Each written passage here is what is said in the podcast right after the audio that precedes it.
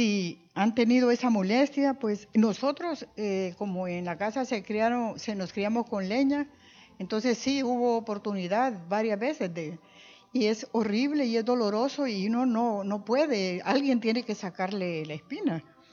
Y también experiencias de que uno va caminando y lleva algo en el zapato trabado. A mí me pasó en un desfile que yo iba con, con, el zapato que me iba limando y me iba como que un, un, alambre se había zafado y tuve que aguantar en ese desfile porque yo iba cuidando a Carla. Iba cuidando a mi hija en ese desfile, uno iba y, ese, y todo el desfile le tocaba caminar a la par de los hijos. Y es horrible esa sensación de llevar una espina en el zapato o andar una espina en un dedo o en algún otro lugar. Y, y sabemos que en lo espiritual también hay espinas que nos duelen. Y Asaf sintió esa espina, esa punzada cuando, él dice, cuando vio la prosperidad de los impíos, espiritualmente. Y esas punzadas, espinas son causadas por el enemigo, por situaciones. Vamos a Deuteronomio 7.1. Deuteronomio 7.1 dice, cuando Jehová tu Dios te haya introducido en la tierra, en la cual entrarás para tomarla y haya echado de delante de ti a muchas naciones, al Eteo, al Jerjeseo, al Amorreo, al Cananeo, al Fereceo, al Ebeo y al Jebuseo, siete naciones mayores y más poderosas que tú. Y el 2, y Jehová tu Dios las haya entregado delante de ti y las haya derrotado, las destruirás del todo. No harás con ellas alianza ni tendrás de ellas misericordia. Al entrar a la tierra prometida tenían que echar afuera todas esas tribus y destruir los altares de adoración que ellos habían hecho, adoración pagana a dioses ajenos. Y el Señor les prometía que si lo obedecían iban a tener victoria. En Éxodo 23, 23 dice eso, porque miren, la cultura cananea era tan corrupta, dados a la idolatría, era una abominación para nuestro Dios. Eso está en Deuteronomio 7, del 4 al 5 y del 18 al 12. Era corrupta. Y fíjense que dicen que los arqueólogos en excavaciones encontraron que habían habido ritos con sacrificio de niños y que había homosexualismo. Estaba todo corrompido totalmente. Y miren, cómo, esto se está viendo en estos días. Vamos a Génesis 10, 19. Génesis 10, 19. Dice, y fue el territorio de los cananeos desde Sidón en dirección a Gerar hasta Gaza y en dirección de Sodoma, Gomorra, Adma, Seboín y hasta Laza hasta allí se habían extendido los cananeos, fíjense, Sodoma y Gomorra. O sea que no es extraño lo que estamos viendo, que van a gobernar en Estados Unidos eh, el abuso para los niños, el homosexualismo, y es algo que se ha extendido. Abortos. ¿Por qué? Porque no se echaron fuera esas naciones, porque allí quedaron, entonces se extendieron y se fue proliferando. Ahora vamos a ver Josué 23, 12. Josué 23, 12 dice,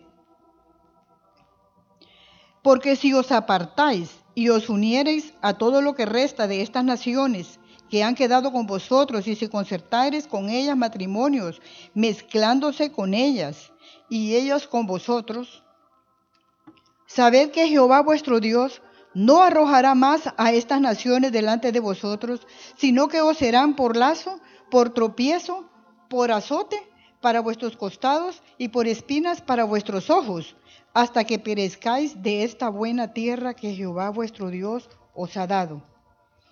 Entonces el Señor dice que no lo va a echar. Y mire, un aguijón es un órgano puntiagudo y penetrante que tienen los escorpiones en el abdomen y también algunos insectos como las abejas y las avispas. es un órgano puntiagudo, dice. Ese es, ese es también sinónimo de espina. Y el Señor dice que van a ser espina para ellos, aguijones para ellos al no sacarlos. Y él dice que no los va a sacar si se mezclan con otras, si se mezclan con otra, con esta gente, no va a sacar esos aguijones. Pero ¿saben por qué? Porque Israel, cuando estaba en angustia y necesitados, clamaban a Dios. Pero cuando el Señor les mandaba un libertador, ellos volvían a hacer lo mismo. Claro, nosotros no somos mejores que ellos. Y sabemos que estos enemigos están en nosotros. Miren, el eteo, que es temor, es terror. En medio de esta pandemia, ¿cuánto terror ha sembrado el enemigo? Muchos no quieren salir, no van a salir nunca porque tienen miedo, no es, no es ni miedo, es terror, por miedo a la pandemia. Y están pensando, ¿qué va a pasar? ¿Qué será lo que va a venir? ¿Y si, y si nos persiguen? ¿Y si nos matan? ¿Y si sí? ¿Y si sí? En ese sí, el miedo y el terror. Y el otro enemigo, el jerjeseo, ese es indiferente, es unificado, el indiferente, hay culto, no hay culto, no importa. No importa qué está pasando en el mundo, no importa lo que se haya hablado, lo que sea, el tema que se haya tocado en la iglesia, el indiferente no va. Y está también, sabemos que ahí está el amorreo. El amorreo es el obstinado, y él es fanfarrón. Y él cree que todo lo tiene, que no necesita nada. Ese también está en nosotros, está en nuestra vida también. Está el cananeo. El cananeo es el mercader, el comerciante, el que solo piensa en los negocios, solo piensa en hacer más dinero y, y muchas veces humilla, menosprecia, porque él cree que el dinero lo es todo y aún ya puede llegar a la iglesia con la mente puesta en los negocios. Está el fereceo, el de la contienda, el peleón. Ese estuvo cuando Abraham y Lot discutieron por la tierra. También está en medio de nosotros. Y el jebuseo. Bueno, está el Ebeo también, que ese es el que no tiene muros. El desobediente, él no tiene nadie que lo mande. Y él así está bien, está cómodo. Y está el jebuseo, que nos habla del cojo y del ciego, de estar con un pie adentro y otro pie afuera. Esos son los enemigos que no tiró Israel. Y el Señor dice que si no los echamos fuera, ellos van a ser aguijones para nosotros. La influencia cananea es idólatra en extremo. Lo que ellos veían, eso hacían. Miren cómo Salomón fue influenciado por las mujeres que él tomó terminó adorando otros dioses. Y dice, por eso fue que Abraham le dijo a su siervo que no le fuera a llevar a Isaac, mujer cananea, porque él sabía que iba a, desviarse. Y fíjense que él dice que van a ser espinas. Y en nuestro costado dice van a ser azotes, porque el costado, aquí la raíz es la misma raíz de costilla, de costado, la misma raíz de costilla, de cuando Abner fue herido en la costilla. Y también habla de cojear la cadera, los que cojean por la cadera. Les van a ser heridos en el costado, quiere decir que nosotros vamos a andar con una caminata torcida, con un estorbo en nuestra caminata. Eso es lo que va a pasar. Y en nuestros ojos, porque lo que nosotros miramos, eso es una tentación para nosotros. Estar mirando lo que hacen, eso fue lo que le pasó a, Salomón, que miraba lo que hacían sus, esposas y él terminó haciendo lo mismo. Tenemos que trabajar echando esos enemigos falsos, engañadores, que aborrecen a nuestro Dios y están llenos de maldad que quieren quedar morando en nuestra tierra. Ahora, hay otros aguijones que Dios permite en nuestras vidas por pura misericordia, porque Él está haciendo, formando áreas en nuestra vida, lavándolas.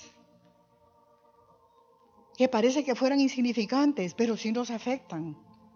Por ejemplo, un vecino, un vecino que nos tira la basura todos los días y nosotros tenemos bien barridito. Un vecino que pone la música muy alta, como nuestros vecinos, ¿verdad? Que tenemos aquí, aquí nomás.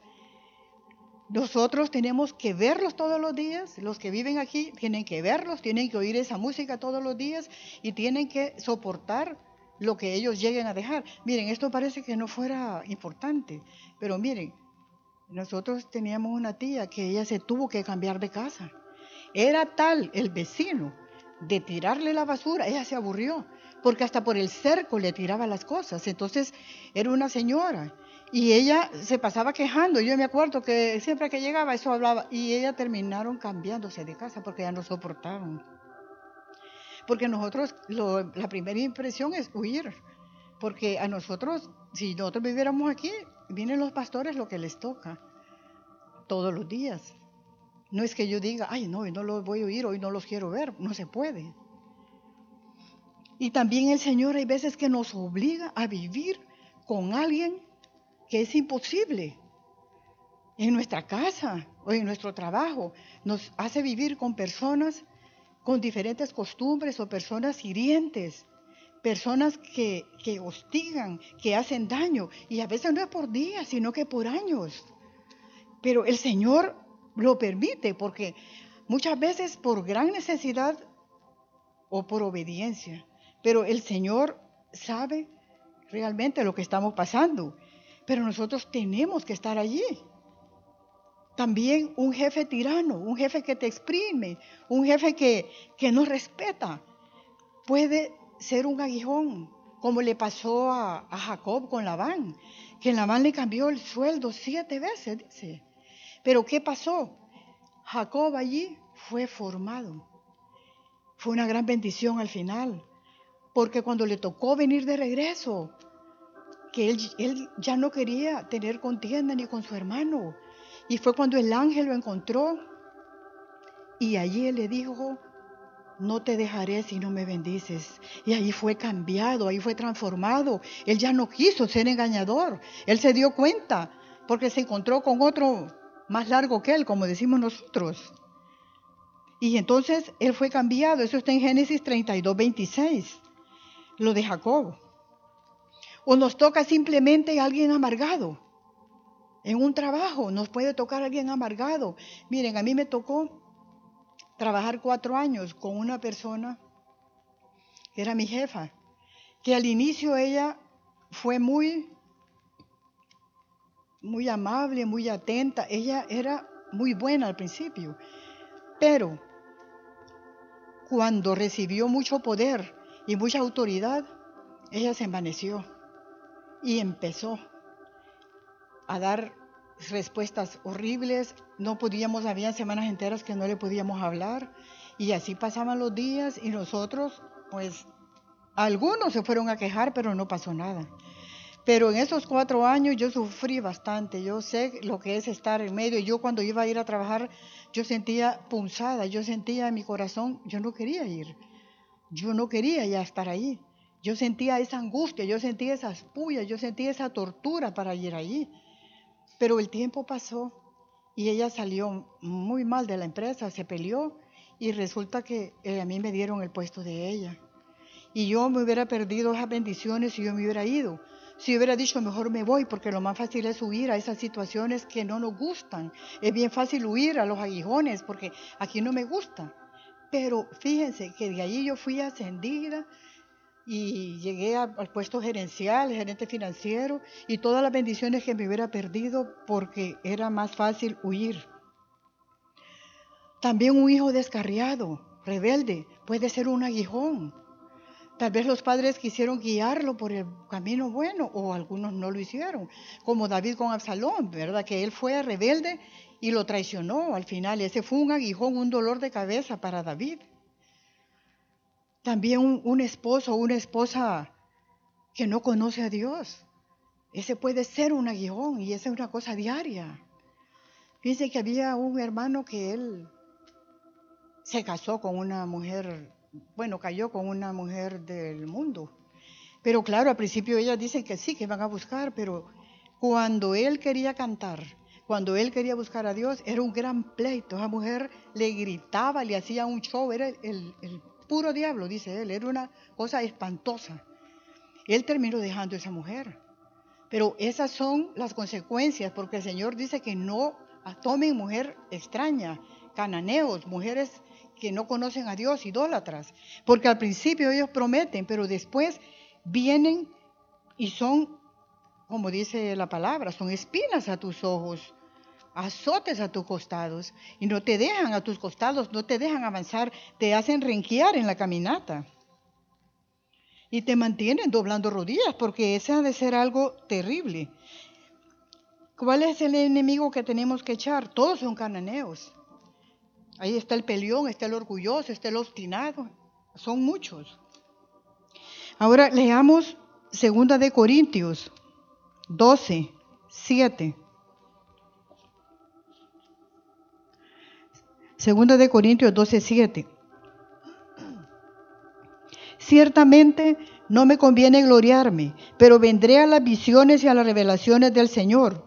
Conozco a un hombre en Cristo que hace 14 años en el cuerpo no lo sé, si fuera del cuerpo no lo sé, Dios lo sabe, fue arrebatado hasta el tercer cielo. Y conozco al tal hombre, si en el cuerpo o fuera del cuerpo no lo sé, Dios lo sabe.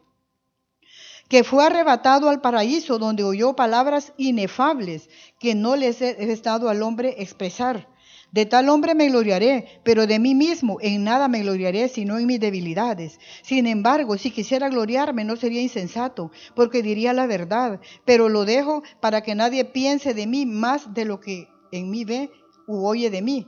Y para que la grandeza de las revelaciones no me exaltase desmedidamente, me fue dado un aguijón en mi carne, un mensajero de Satanás que me abofetee, para que no me enaltezca sobremanera respecto a lo cual tres veces he rogado al Señor que lo quite de mí, y me ha dicho, bástate mi gracia, porque mi poder se perfecciona en la debilidad. Por tanto, de buena gana me gloriaré más en mis debilidades para que repose sobre mí el poder de Cristo.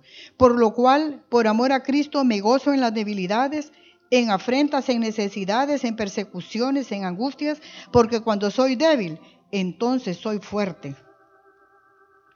El título de este mensaje es Bástate mi gracia. Dice que él tenía 14 años de haber recibido esa visión, pero lo mantuvo en silencio. No sabía si era en el cuerpo o fuera del cuerpo. Y dice que él fue arrebatado al tercer cielo. Pues se dice que el primer cielo es la atmósfera y donde vemos las nubes. Y el segundo cielo es, es el cielo estrellado y el tercer cielo es la morada del Señor lo que dicen los estudiosos. Al final no encuentro una cita que lo confirme. Y él dice que, que oyó palabras inefables. Y la palabra inefables es que son difíciles de expresar, difíciles de describir con palabras. Porque generalmente tienen cualidades excelsas. Es algo muy sutil que cuesta describirlo con una gran claridad, entonces no se puede explicar con palabras, ha de haber sido algo muy sublime, muy lindo. Y él se cuidaba y hablaba en tercera persona, aunque era obvio. Pablo tiene esta visión y espera 14 años para, para contarla, porque dice que los corintios lo obligaron porque ellos no lo defendieron. Y para que la grandeza, dice, de estas revelaciones, o sea, algo que estaba cubierto, no me saltase desmedidamente, me, fue un aguijón, me dio un aguijón en la carne. Un mensajero de Satanás que me abofeté para que no me enaltezca sobremanera. Aquí el aguijón, el aguijón es igual a una aguijada, que dice que es un, un instrumento puntiagudo muy largo utilizado para azuzar a los bueyes mientras ellos aran, para que ellos no se salgan, para que ellos eh, no, no agarren para otro lado. Entonces lo usan para irlos controlando, pero tiene una punta de hierro en medio. Entonces dice, bueno, eh, la, guijada fue usada que Sangar con una guijada mató 600 hombres. Eso está en jueces, ¿se acuerdan? Cuando vimos jueces. Y bueno, Pablo no era inmune al orgullo, ninguno lo es, porque el yo es un ídolo. ¿Quién puede hacerle frente? Hermanos, nosotros con nada nos envanecemos. Si el jefe nos mandaba a hacer un mandado, el jefe me mandó a mí, me mandó, a mí me mandó a hacer un mandado. Lo más humilde hubiera sido no contarlo en algo tan pequeño. No digamos Pablo, con todo lo que él era. Pablo era un judío puro, él circuncidado al octavo día, de la tribu de Benjamín. Benjamín era la mamá de eh, Raquel, ¿verdad? Hijo de Raquel. No de sierva, dice él, no de padres gentiles. Judío con habla griega, dice. Fariseo, en cuanto a la ley fariseo, y instruido a los pies de Gamaliel.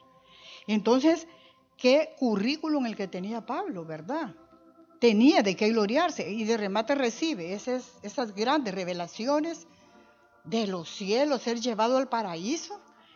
Entonces, eso Pablo entendió, el Señor le reveló que él tenía una debilidad en él. Solo Dios le podía revelar a Pablo el peligro que corría con el orgullo. Solo Dios. Porque miren, ¿quién puede conocer? David dice, al Señor le pide, revélame los pecados, los que son ocultos, aún los que son ocultos, revélamelos. Y el Señor le reveló a Pablo que allá iba a haber orgullo. Si tenemos debilidad, hermano, vamos a necesitar mucha gracia. Necesitamos reconocer nuestra debilidad, no esconderlas, no aparentar como que si todo estuviera bajo control. El Señor conoce nuestros corazones y debemos tener una actitud humilde ante esa situación. Porque miren, si no tenemos problemas y no tenemos enfermedades, nos creemos buenos y hasta somos groseros con los demás. Por eso son necesarios los aguijones, porque ellos nos humillan. Porque si no tenemos problemas, yo oigo personas que con orgullo dicen, a mí que ni gripe me da. A mí no me da gripe, a mí no me da nada. Y a mí una persona me dijo, hermana, usted cada rato se enferma, ¿verdad? Me dice. Ah, de veras, le digo yo. Sí, por eso es que el Señor a veces nos mete en situaciones fuera de nuestro alcance. Una enfermedad dolorosa, problemas, problemas en los trabajos grandes, para bajarnos, para humillarnos, para que amemos, para que consideremos a los demás, para que tengamos misericordia, para que tengamos misericordia. Hay situaciones que, con las que nosotros tenemos que aprender a vivir. Y solo Dios sabe hasta cuándo nos va a tener así. Los aguijones no son eternos.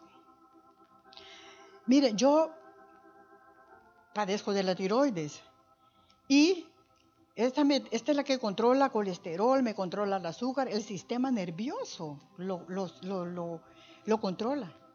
Y en estos días, desde la semana pasada no estuve muy bien y esta semana tuve un ataque fuerte. Me desvaneció, me quitó la fuerza me quitó el ánimo, no podía coordinar, no podía pensar bien. Yo estaba, estaba completamente desvanecida en lo que se, se llama de mi cerebro. Y yo quería estar como acostada con los ojos cerrados, pero yo no lograba dormirme.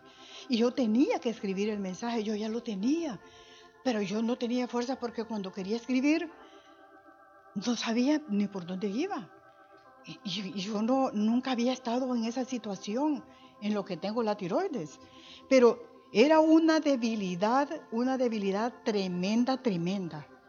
Yo busqué, oraba y yo sentía, sentía aquello que era algo, no de, de, que yo me acostara, durmiera media hora y me levanto como nueva, no.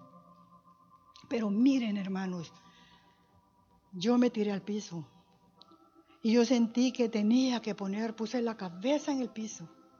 Y le dije, Señor, dame tu gracia, Señor, yo no puedo. No puedo, Señor. Estoy agonizando. No tengo ninguna pequeña fuerza en mi organismo. Necesito tu poder, necesito tu gracia. Y miren que allí, allí el Señor, yo empecé a llorar y a llorar y a llorar. Lloré mucho rato mucho rato lloré allí.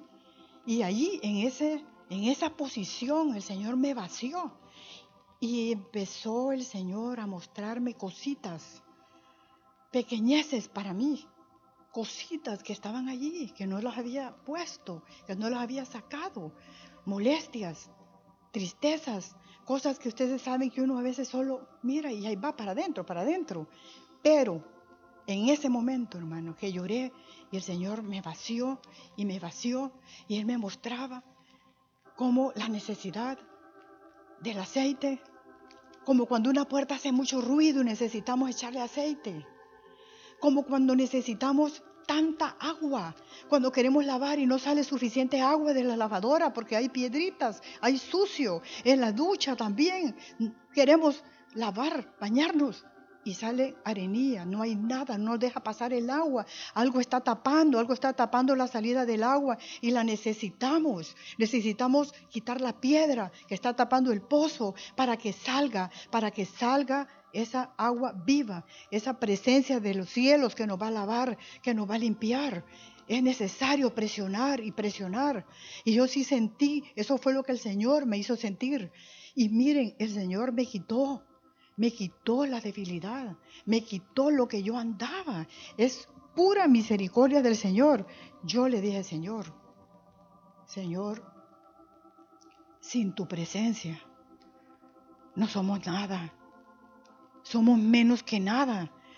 Tú eres el Dios omnipotente y Él, en tu gracia y en tu mano quiero estar, le dije, Señor. Y Él me dio esa fuerza y me dio la alegría y me dejó, me dejó que dejara en el altar todas las cositas que me estaban molestando. Pero el Señor tiene planes y propósitos. Si tienes una enfermedad o una dolencia, tienes algo que te desespera, que te dobla, que te quiebra, son una bendición, porque los aguijones que nos humillan nos llevan al lugar bajo, nos llevan a Canaán, nos llevan al lugar bajo donde el agua, el agua busca, viene desde arriba y busca el lugar bajo, el lugar de reposo. Ahí encontré paz, ahí encontré la gracia. Pablo rogó tres veces para que le quitara el aguijón. Dicen los estudiosos de que ese es un vocablo griego que significa continuamente, diligentemente. Porque realmente, ¿quién va a orar tres veces por un tormento, por un aguijón, por algo que uno tiene? Uno está todos los días, todos los días buscando y pidiéndole al Señor. Porque nosotros tenemos que ser persistentes como la viuda, con el juez injusto hasta que logró la respuesta, ¿verdad? Y así como Moisés, Moisés le pedía al Señor una y otra vez que le mostrara la tierra, que quería ver la tierra. Y varias veces el Señor le había dicho que no. Y la última vez el Señor le dijo, ya no me hables más de ese asunto. Ya, no quería oír. Y eso está en Deuteronomio 25, 26. Moisés insistió pero miren que nosotros vimos que Moisés estaba en el monte de la transfiguración con nuestro Dios, con Jesús. Ahí estaba. O sea que el Señor no lo dejó ver la tierra.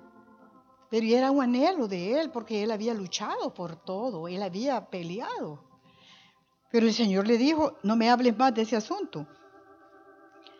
Porque miren, ese aguijón, que es un órgano puntiagudo, que tiene esa puya ahí en medio, pero Pablo lo usa como una figura de que él está pasando un tormento y él mismo no lo puede sacar.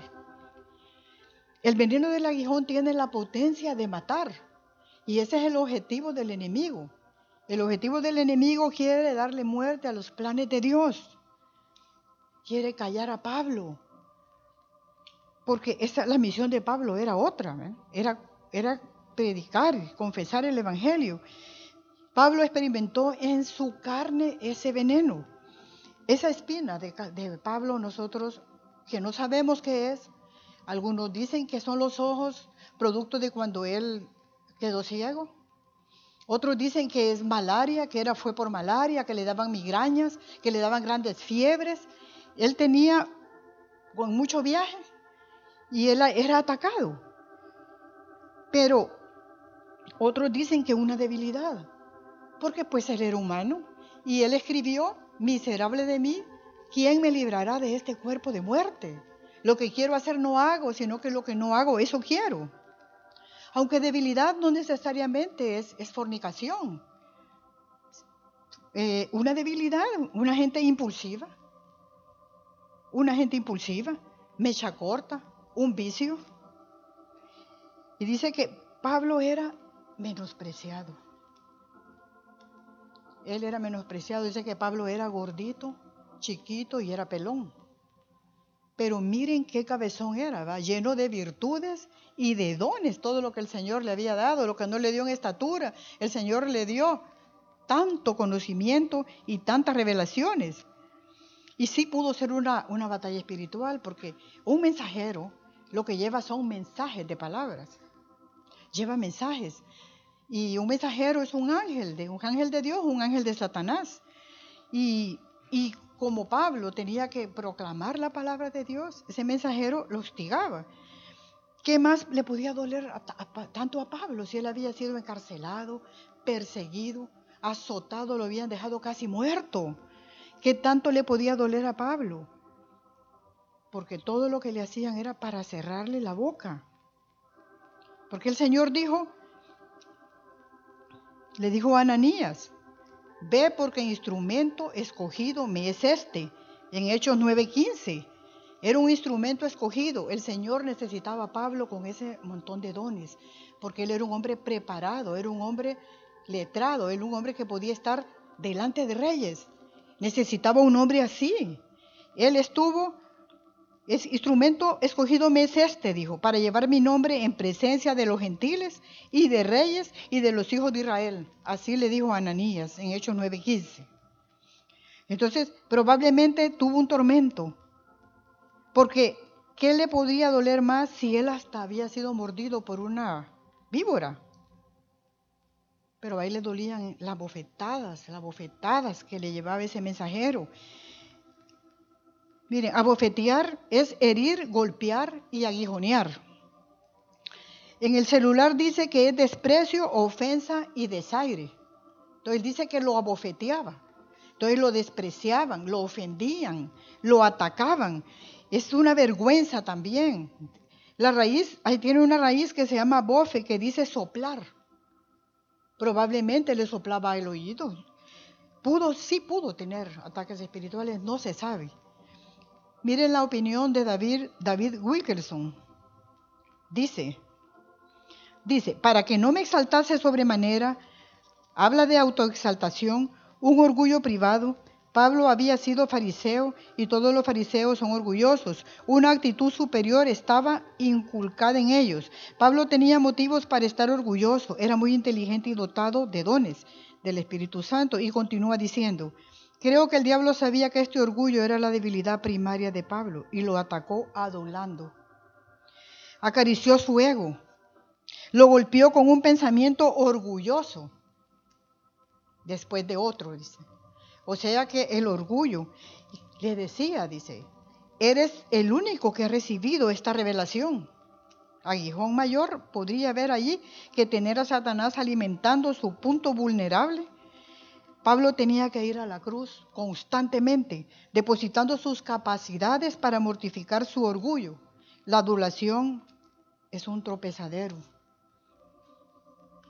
Esto a Pablo lo tuvo cautivo y doblando rodillas, pero el Señor lo protegió a través de ese aguijón, lo protegió de él mismo. Miren, el aguijón es un símbolo de las áreas de nuestra vida donde el enemigo encuentra un blanco donde atacar. Él sabe dónde atacar, él sabe dónde hacernos sufrir porque sabe en qué áreas somos débiles. Es como un boxeador cuando va a, boxear, él examina las escenas del contrincante, mira las peleas del contrincante para ver cuáles son sus áreas débiles. Y así cuando se presenta la pelea, él ya sabe dónde le va a dar, dónde le va a dar. Yo creo que Satanás tiene un video de nosotros donde están nuestras caídas y nuestros fracasos y todas nuestras debilidades y las pasamientos. Y ahí es donde él ataca. Él ataca. Y miren cómo ataca. Él sabe dónde, como David, cómo le presentó a David, él sabía que David tenía su debilidad con las mujeres. Y cómo le presentó a esa mujer bañándose cuando él se asomó a la ventana. Allí, cabal, en 2 de Samuel 11. Sí, el diablo golpea duro, porque muchas, muchas personas que vienen a atacarte donde más te duelen, donde has fracasado, donde has caído, sacan tus errores, descubren tu desnudez. ¿Cómo son enviadas esas personas que vienen y atacan? Atacan, descubren tu desnudez, una culpa, una caída, algo que hayas tenido. Van cabal y te dan a donde más te duele para humillarte, porque esas áreas te avergüenzan. Pero miren, descubrir la desnudez, así como Cam descubrió la desnudez de su padre. Son herencias malditas que ahí vienen, son enemigos que no han sido derribados, que no han sido sacados. Por eso son como bofetadas, por eso nos golpean y nos traen vergüenza. Pero ese es un camino que debemos de dejar.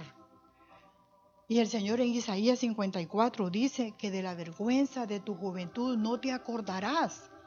El Señor promete, promete que no te acordarás de tus vergüenzas. Él dice que como a, mujer repudiada yo te he agarrado, te he tomado. Pero dice que con grandes misericordias yo te levantaré. Desde luego que Satanás golpea con permiso de Dios. Satanás, Satanás sabía que Pablo no tenía debilidad con mujeres, ni con la codicia, porque él era dadivoso y él tenía el don de abstinencia pero sí sabía que tenía orgullo, sí sabía que por, a través de esas grandes revelaciones él tenía orgullo. Pues no importa cuál haya sido el aguijón de Pablo, no importa. Lo, y lo cierto es que Dios a través de ese aguijón lo protegió. Y también nos protegió a nosotros, porque nosotros tenemos como ejemplo. Y que Él, a pesar de eso, Él escribió todas esas enseñanzas para nosotros. ¿Quién conoce más a sus hijos? Nuestro Dios sabe dónde, dónde, de dónde cogíamos. Nosotros sabemos de nuestros hijos que qué hijo necesita una tranca más grande, más alta. Nosotros sabemos qué hijo necesita más cuidado. Y hay uno que se puede dejar un rato más solo, pero el otro no. Sabemos a quién vamos a llevar a mecate corto, como decimos. Y el Señor así a veces nos lleva a mecate corto, porque mi hija tiene esta debilidad, tiene este problema. Entonces, para evitarnos, y a veces a nosotros nos duele, pero Él lo que está haciendo es evitando, nos está cuidando de nosotros, de nosotros mismos. Y el Señor tuvo un propósito también a no revelar la naturaleza de esa enfermedad de Pablo, porque fíjense que si alguien sabe de qué fue que Pablo padeció, y viene uno y padece de lo mismo, y viene y dicen, a mí no me dolió, a mí no me afectó. Entonces se menosprecia, se menosprecia la disciplina, porque lo que te duele a ti no me duele a mí. No es la misma área, no renqueamos del mismo pie.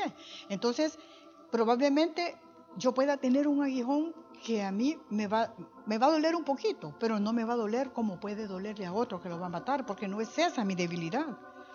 Y Dios tuvo tuvo piedad. Por ejemplo, miren con el COVID, a cada quien le da diferente. El COVID no es igual, pero muchos, muchos con orgullo a veces dicen, a mí no me dio eso, a mí no me dolió, como si uno no estuviera diciendo la verdad. Otros dicen, es que ese pegó, ese pecó, por eso es que le dio. O si no, es que se salía mucho, solo en la calle andaba. Y otro, ay, es que ese no sale. Entonces no tiene defensas. Y entonces, entonces, ¿con quién quedamos bien? No es que pecó este, pecó su, madre, decían con el, con el ciego. Lo que yo sé dije, es que el Señor me sanó, que el Señor nos está, nos está sanando. Él sabe lo que está haciendo. Y lo que pasa es que Dios quiere que aprendamos a pelear con los de a pie. El Señor quiere que nosotros seamos guerreros. Eso es lo que el Señor anda buscando. Esta es una guerra espiritual y que conozcamos cuál es el enemigo que mora en nosotros, en esta tierra, para que podamos conocer más de su gracia. Miren, yo tuve grandes luchas espirituales. Primero, que no dormía nada, con los ojos abiertitos toda la noche, a veces me miraba la luz del día. Y los ratos que lograba dormirme, Era una persecución. Me perseguían, me querían como ahogar, como que me querían matar. Era una persecución tremenda, era una aflicción. Era una aflicción, era algo que, no, dormía ni, ni, dormida ni despierta, podía dormir, era algo tremendo. Pero miren, en medio de esa aflicción, el Señor me, me mostró un enemigo que me quiere tener bajo sus pies. Y yo no lo sabía, porque a veces tan sutilmente, tan sutilmente a veces, nosotros no nos damos cuenta qué es lo que nos quiere gobernar. Y miren que el Señor en medio de la prueba, allí peleó, en ese sueño Él peleó por mí, y yo como pude, lo tiré. Y fíjense que Carla se levantó porque oía que yo quería hablar, y yo no podía, yo la lengua la tenía enrollada. Y yo lo decía con la lengua enrollada, andate, pero no tenía fuerza en el sueño para gritar, andate, no podía. Y cuando Carla estaba al, pie ahí, y dijo que, que yo, que no, medio pudo ella ver y oír. Y, yo le dije, sí, es cierto. Sí, es cierto. Yo tuve este y este. Y fíjese que casi siempre los sueños eran así como persecuciones, como angustias. Y, yo le digo, bueno, y entonces no va a dormir uno en ningún momento. Pero el Señor revela y le da uno. Pero, ay hermana, pero es que usted algún pecado tenía. Hermanos, ¿cómo el Señor le dijo a Pablo, nos dice, nos dice, bástate mi gracia, porque mi poder se perfecciona en la debilidad. Allí que nosotros no podemos, donde no tenemos fuerza, allí es donde el Señor obra y Él actúa. Y yo sentí mucha fe y esperanza porque el Señor tiró. El Señor allí, en medio de nuestra debilidad, Él trabaja. Yo creo que las persecuciones van a ser más espirituales yo pienso que vamos a tener más persecuciones espirituales y Dios nos quiere vigilantes, orando y clamando para lo que viene. Y es que el, escorpión es parte del desierto. Él dijo que el desierto espantoso iba a tener. Horrible y espantoso iba a tener serpientes y escorpiones. Y el escorpión es el que tiene ese aguijón. Y miren cómo Moisés 40 años aguantó ese pueblo murmurando. Esas eran pullas para él puyas, ¿quién le dio la gracia? Allí están en el desierto y todo ese montón de palabras, esas puyas eran como mordidas para Moisés. Y saben que el, aguijón va y viene, va y viene. Hay áreas que, que, parece que nosotros ya las conquistamos y de repente vuelve otra vez. Por eso que tenemos que estar velando, velando y orando, porque Él vuelve hasta que por fin pasamos la prueba. Esa espina, ese aguijón nos hace estar de rodillas. Por eso es que el holocausto continuo tenemos que hacerlo mañana y tarde, mañana y tarde, el holocausto continuo. Porque acuérdense que Goliat llegaba en la mañana y llegaba en la tarde. Y en la mañana y se iba y volvía. Amenazaba, amedrentaba, los tenía cautivos, los tenía cautivos. Pero vino un pastorcito de Belén, que era un adorador, y lo derribó con unas piedrecitas. Eso es lo que el Señor hace es adoración continua. No nos confiemos en la mañana y en la tarde. Tenemos que estar al pie, al pie de la bandera ahí. Y miren, hay puertas por las que podemos entrar. Yo he entrado mucho por la puerta de la gratitud, si le damos gracias por lo que estamos pasando. Muchas gracias, Señor, por esto, por esto, por lo que tú sabes. Está la puerta también de la senda antigua, acordarnos de las misericordias pasadas. El Señor nos mete a su presencia. También está la puerta del muladar, que nos recordamos de dónde nos sacó. Eso nos trae a llorar y nos quebranta, de dónde nos rescató en la vida que nosotros andábamos o cómo nos sacó de tal y tal situación. Esas son las puertas de Jerusalén. Es bueno darles una repasada, pero es bueno practicarlas. Miren, muchas veces yo he entrado por la puerta de la gratitud, otra por la del muladar, otras veces por, recordando de dónde me sacó y el Señor me mantiene allí. Yo sé que muchos dicen, es que yo no siento nada, pero tenemos que presionar y presionar hasta obtener el agua. Tenemos que buscar, por esta puerta no es, es por la otra. Porque miren, es necesario. Nuestra lucha no es contra carne ni sangre, es contra huestes de maldad. ¿Cómo podemos vencer? Mire, si, si nosotros tenemos que cantar todos los días, pero cuando estamos en una batalla de ese tipo, No podemos ir a cantar un coro y todos irnos y dejar al Señor con la palabra en la boca. Allí necesitamos presionar, doblarnos, quebrarnos, hasta que encontrarnos con Él, hasta que Él rompa la atadura, hasta que Él nos hable. Es necesario que estemos allí diariamente. Pero miren cómo Ana, Ana todos los días iba y se quebrantaba. Su aguijón era penina, porque ella era estéril. Pero dicen que ella iba diario, diario, a orar y se derramaba. Dice que se derramaba, derramar es verter, verter algo. Y eso nos habla de quebrar nuestro bote de alabastro delante del Señor y ungirlo, y ungirlo, y ungirlo, hasta que Él nos va a dar la respuesta. Ana consiguió el hijo que anhelaba. Pero ella fue persistente. Ella lloraba, dice, abundantemente. Lloraba. ¿Hace cuánto que no lloramos? ¿Hace cuánto que no nos quebramos? Nos hemos hecho duros. Y solo vamos, entramos y salimos. Necesitamos buscar en el aposento, ahí en lo secreto, derramarnos. Ay, pero es que yo con este aguijón, yo no aguanto, yo no me puedo ni levantar con esta pesadez. a mí solo me da sueño. Es más, yo creo que ni voy a ir al culto porque este aguijón me tiene, me tiene doblada. Ya no aguanto, yo ni caminar puedo, ni levantarme. No, hermanos. El Señor dice que Él da fuerzas en la debilidad, que cuando soy débil soy fuerte. Tenemos que sobreponernos, no es fácil. Mira, yo en la mañanita me tomo la pastillita que me indicó el médico y me voy a caminar y he investigado muchas comidas que, afectan la tiroides, algunas cosas que nos está afectando, aparte del el estrés, que es el mayor enemigo que tenemos. Pero el Señor da la gracia para cada día. Y cuando hay una crisis, porque no es todos los días, eh, eh, pasa uno con la dosis buena de la tiroides, pero cuando la dosis ya no es la correcta, vienen esas crisis.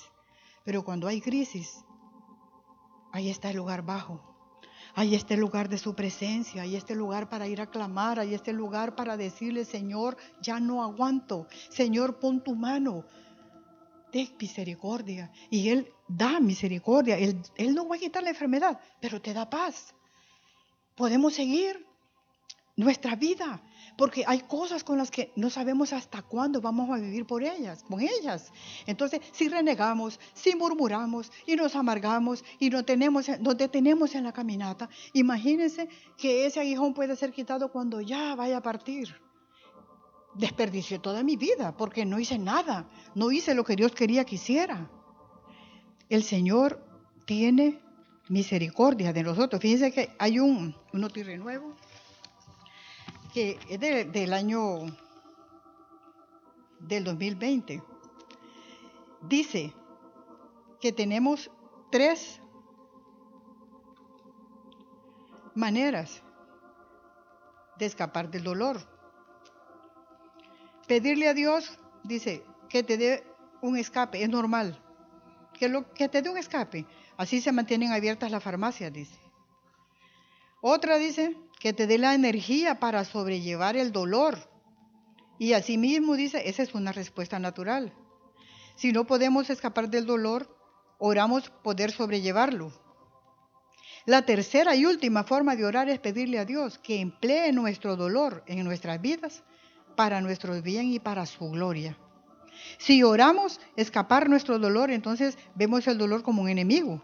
Si oramos energía para sobrellevar, entonces el dolor parece ser un amo.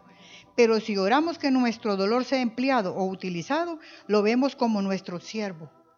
O sea que lo sometemos, lo sometemos. No nos va a gobernar. Y cuando el Señor nos responde como queremos, quedemos quietos y humillémonos. La desobediencia hace que nuestros caminos se desvíen y empecemos a obrar con el brazo de la carne, como Abraham con Ismael, el cual es una maldición para nosotros para todo el mundo, porque esto afecta nuestra descendencia. Lo que hagamos ahora va, a afectar nuestra descendencia. Podemos preguntarle, Señor, ¿qué quiere de mí? No es pecado preguntar. Pablo supo que era un orgullo espiritual y sí respondió al Señor. El Señor le respondió y le dijo, bástate mi gracia. Ni siquiera el Señor le dio una explicación. No le quitó el aguijón. No le explicó por qué. Pero ¿qué le dijo? En otras palabras, le dijo Pablo, tengo algo mejor para ti. Voy a darte la gracia para todas las pruebas cada día. Y eso será suficiente para todo lo que enfrentes. No necesitas entender todo, Pablo, todo lo que te está pasando. Mi gracia es suficiente y punto. Sin más explicaciones. ¿Qué es mejor? Si un padre quiere darle una herencia a un hijo, ¿qué es mejor? ¿Que se la dé de un solo como el hijo pródigo y se la gaste? ¿O que día a día goce de esa herencia y la tenga para toda la vida? ¿Qué es mejor? Por eso es que es mejor si, si le decimos al Señor que Él haga de acuerdo a su voluntad, porque Pablo tuvo la gracia, tuvo su favor toda la vida. Pablo tuvo esa habilidad divina para obedecer sus mandamientos. Tuvo ese don inmerecido, es un don gratuito concedido a los hombres. ¿Qué más queremos? Su favor toda la vida, un don inmerecido, la habilidad divina para obedecerlo, para caminar con Él. Yo creo que gracias todo lo que nosotros recibimos de nuestro Dios en todos nuestros momentos de aflicción, amor, bondad, misericordia. Yo miro los años atrás, en los momentos de dificultad, en los momentos de prueba, en los momentos de angustia. Yo miro cómo su gracia ha sido suficiente para mí. Su gracia ha estado allí sosteniéndome, abrazándome, diciéndome que me ama, y que no estoy sola. Esa es la gracia para mí.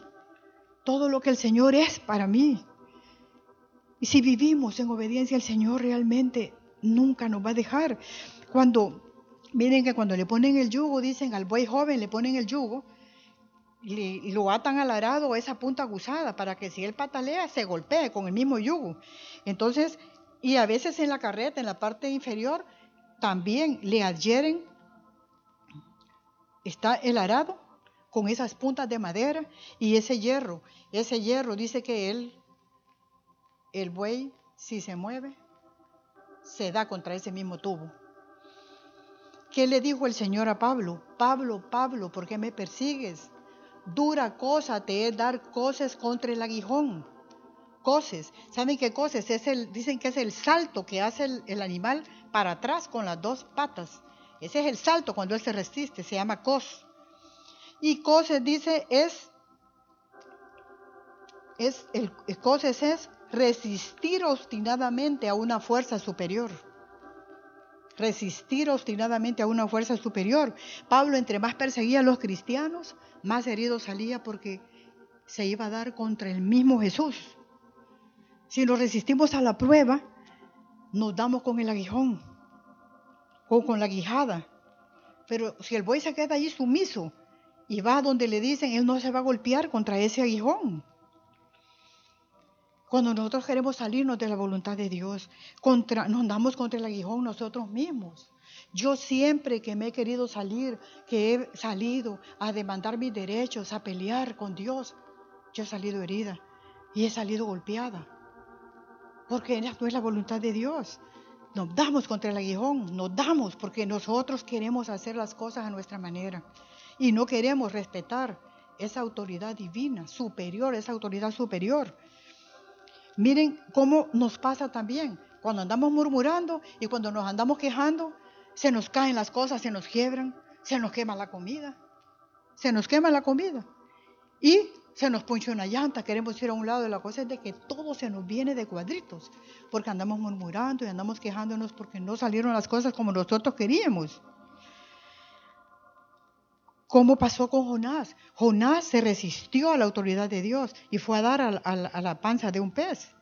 ¿Y qué pasó? Tuvo que regresar y predicarle a la gente y no se cumplió lo que él predicó. ¿Y qué le pasó a Amán con Mardoqueo? ¿Qué le pasó a Amán? Amán se le quitaba la paz. El aguijón de él era Mardoqueo. Cuando lo miraba, él venía gozoso del rey, pero se le quitaba. Se le quitaba la paz. ¿Y qué pasó con él? La horca que hizo para Mardoqueo fue para él.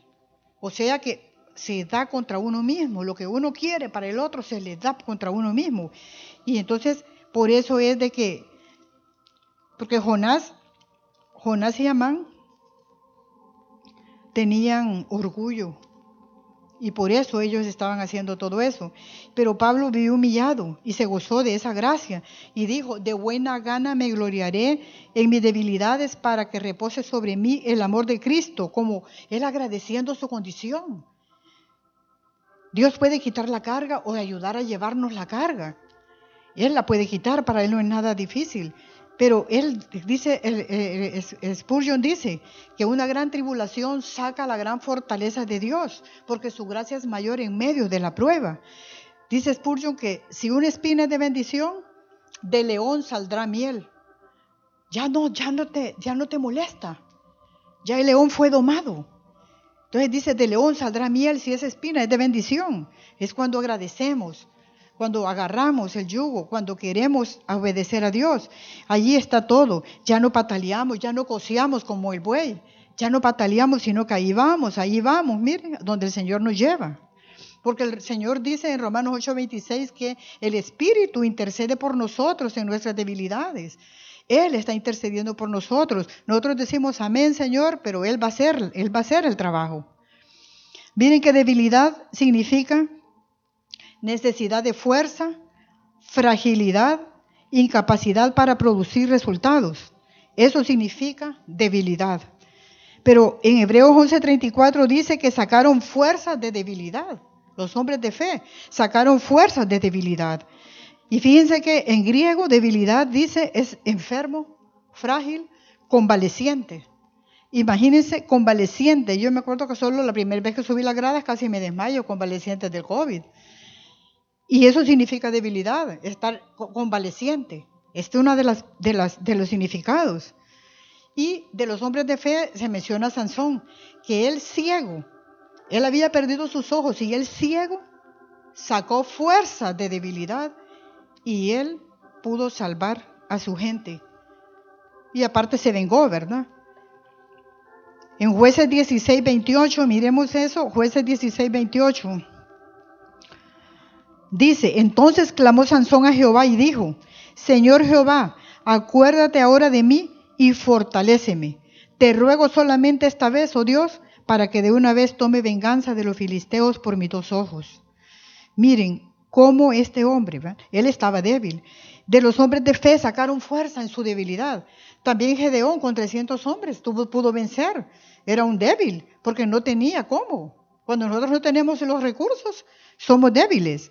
La mujer del flujo de sangre, 12 años con ese flujo, y ella se arrastró, ella se arrastró y dijo, sin tan solo tocar el borde de su manto, ella era necesitada y sin ninguna fuerza, arrastrándose, logró tocar ese manto y ella fue sana.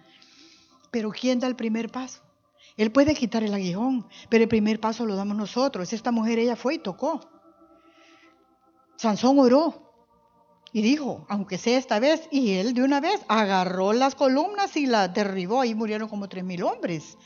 El primer paso lo damos nosotros, el Señor quiere que nos esforcemos. Pero miren, hemos oído de tribulaciones y pruebas que le vinieron a Pablo, pero hay una buena noticia que nos llena de gozo. El ángel de Satanás no pudo vencer a Pablo no pudo derribarlo, no tuvo victoria sobre él. Pablo vivió hasta la edad avanzada y él decía que ya no, sabía si quería irse o quedarse. Por amor a vosotros, dice. ¿Qué pasaba con Pablo allí? ¿Tenía el aguijón todavía? Yo creo que ya no. O ya no le importó. Porque miren Pablo, él no se fue con el Señor a la morada celestial hasta que el Señor le dijo, hasta que el Señor quiso y escribió la mayoría del, del Nuevo Testamento.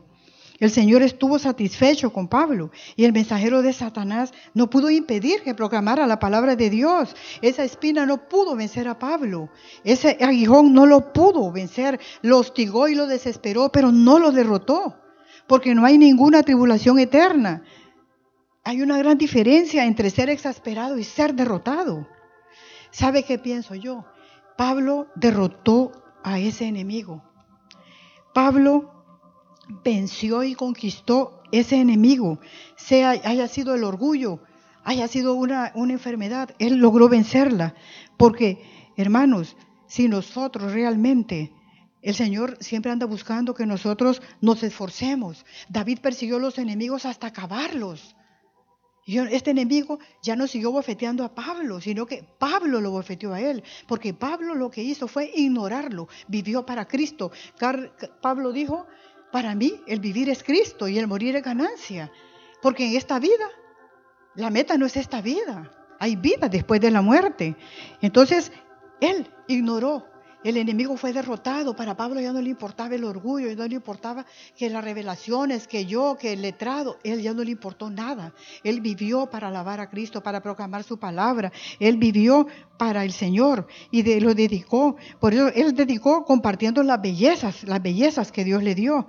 Él, él hizo como, como el hermano Marvin contó de ese, de un demonio que que los perseguía y que le aparecía y que ya cuando lo vio en el hotel, después de un tiempo, dice que le dijo, ah, sos vos, y se dio la vuelta y se durmió. Yo creo que Pablo hizo eso, ah, sos vos. Ya cállate, yo ya no, ya no prestó oído, ya no quiso saber más, porque la gloria del Señor estaba con él. Ya él había, en la, había doblado rodillas, había llevado esa cruz con gozo, como la llevó con alegría, y él dijo, por tanto me gloriaré en mis debilidades para que en mí repose el poder de Cristo. Entonces, miren qué hizo. El orgullo ya no, ya no vivió en él y Pablo llegó al final. Y él dijo, he peleado la buena batalla, he acabado la carrera, he guardado la fe.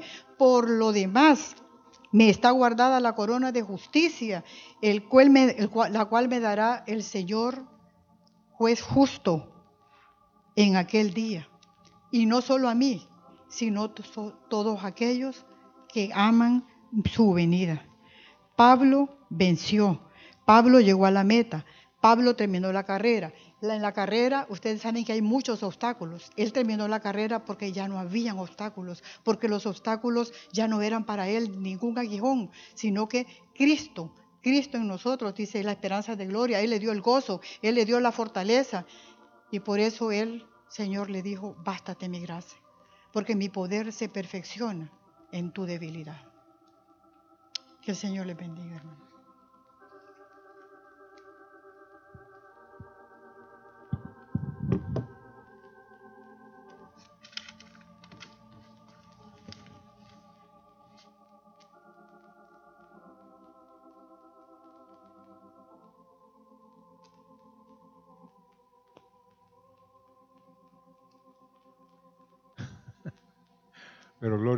Hermanos. Oigan esto, solo dos cosas. Una es, ¿qué está tapando tu pozo?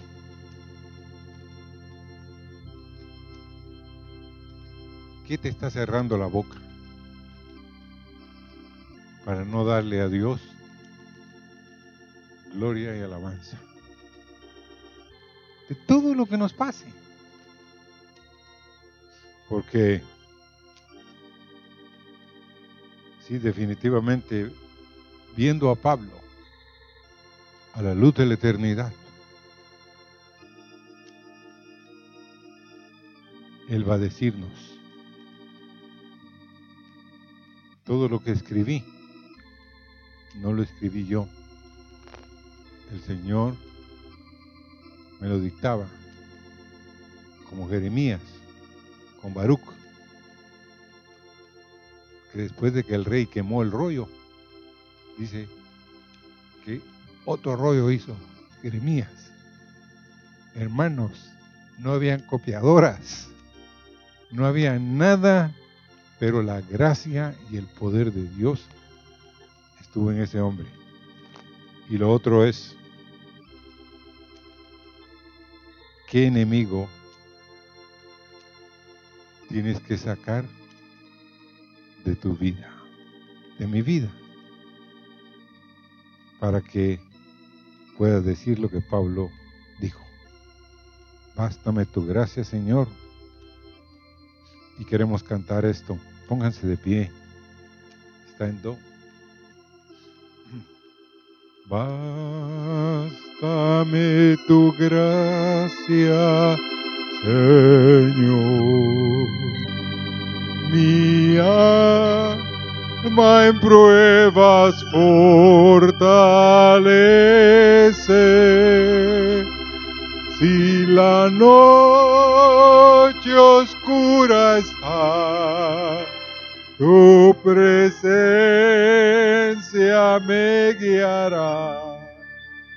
Bástame tu gracia, Señor. Bástame tu gracia, Señor. Mi alma en pruebas fortalece. Si la noche